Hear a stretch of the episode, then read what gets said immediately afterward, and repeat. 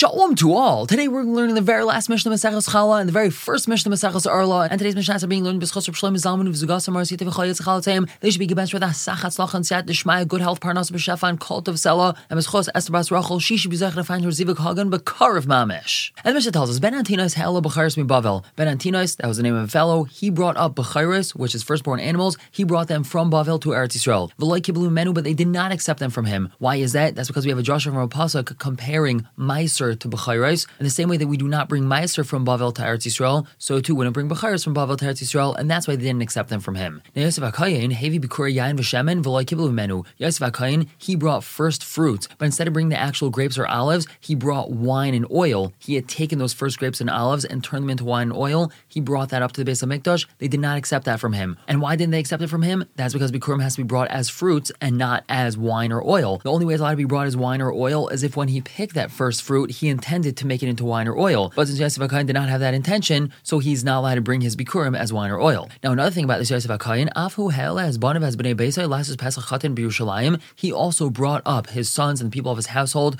This is talking about even Ketanim, kids who are under Bar Bas Mitzvah. He brought them up to Yerushalayim to do Pesach Chatan. Pesach Chatan is another way of saying Pesach Sheni, but Vechziru, they sent him back. And why they send him back? Shalei Kavadavar Chayva, so that it shouldn't be established as a Chayv. Now, we know that if a person missed bringing the korban Pesach, he was Tomei, he was very far away from the base of Mikdash, so he wasn't able to bring Pesach Rishon, so he brings Pesach Sheni, which is a month later. Now, the Chiyav of Pesach Sheni does not apply to his kids who are under Bar Mitzvah. Pesach Rishon, yes, because we have a Joshua in the Pasuk, but Pesach Sheni, no. And he brought his kids who were Ketanim to do Pesach Sheni. So the reason why they sent him back is because they didn't want this to be established as a thing that you have to do. Oh, HaKayin did this, so we're going to bring our kids who are Ketanim also to do Pesach Sheni. So therefore, he had to bring everyone back. And lastly, the Mishnah tells us Ariston, who is the name of a fellow, Hevi Bikur Apamya, he brought first fruits from Apamya, which is in Syria, the Kiblu Menu, and they did accept them from him. Why is that? Because they said, Hakana Basuria, someone who buys land in Syria, Kakana Parvar Yerushalayim, it's like he bought it in one of the outlying areas of Yerushalayim. it's grown on Jewishly owned land in Syria or Chayiv and Bikurim, just like if they were grown in a field right outside Yerushalayim. With this, we finish the Masechta. Mazel for finishing Masechtas Challah, just like we were to finish this Masechta together, we should be to finish all of Shas Mishnayos together. And now we've on to Masechtas Arla. So by now, we already know that Arla is the term used to describe the first three years of fruit that grow on a tree. And we know that Arla is not allowed to be eaten. But not only is it not allowed to be eaten, one is also not allowed to derive benefit from it, like feeding it to their animals. It has to be burned.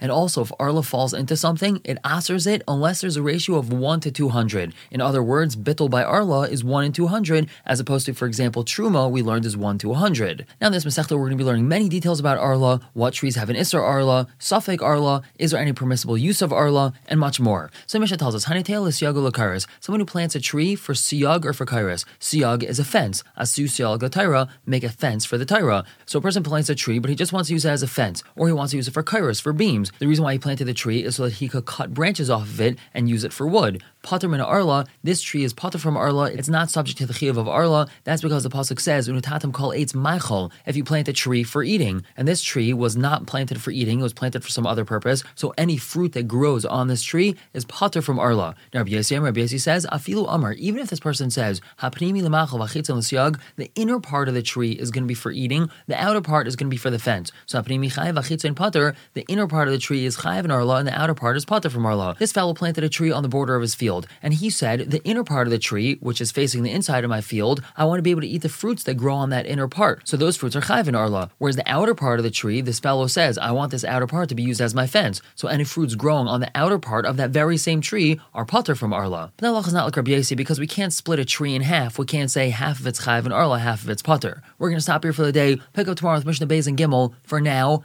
everyone should have a wonderful day.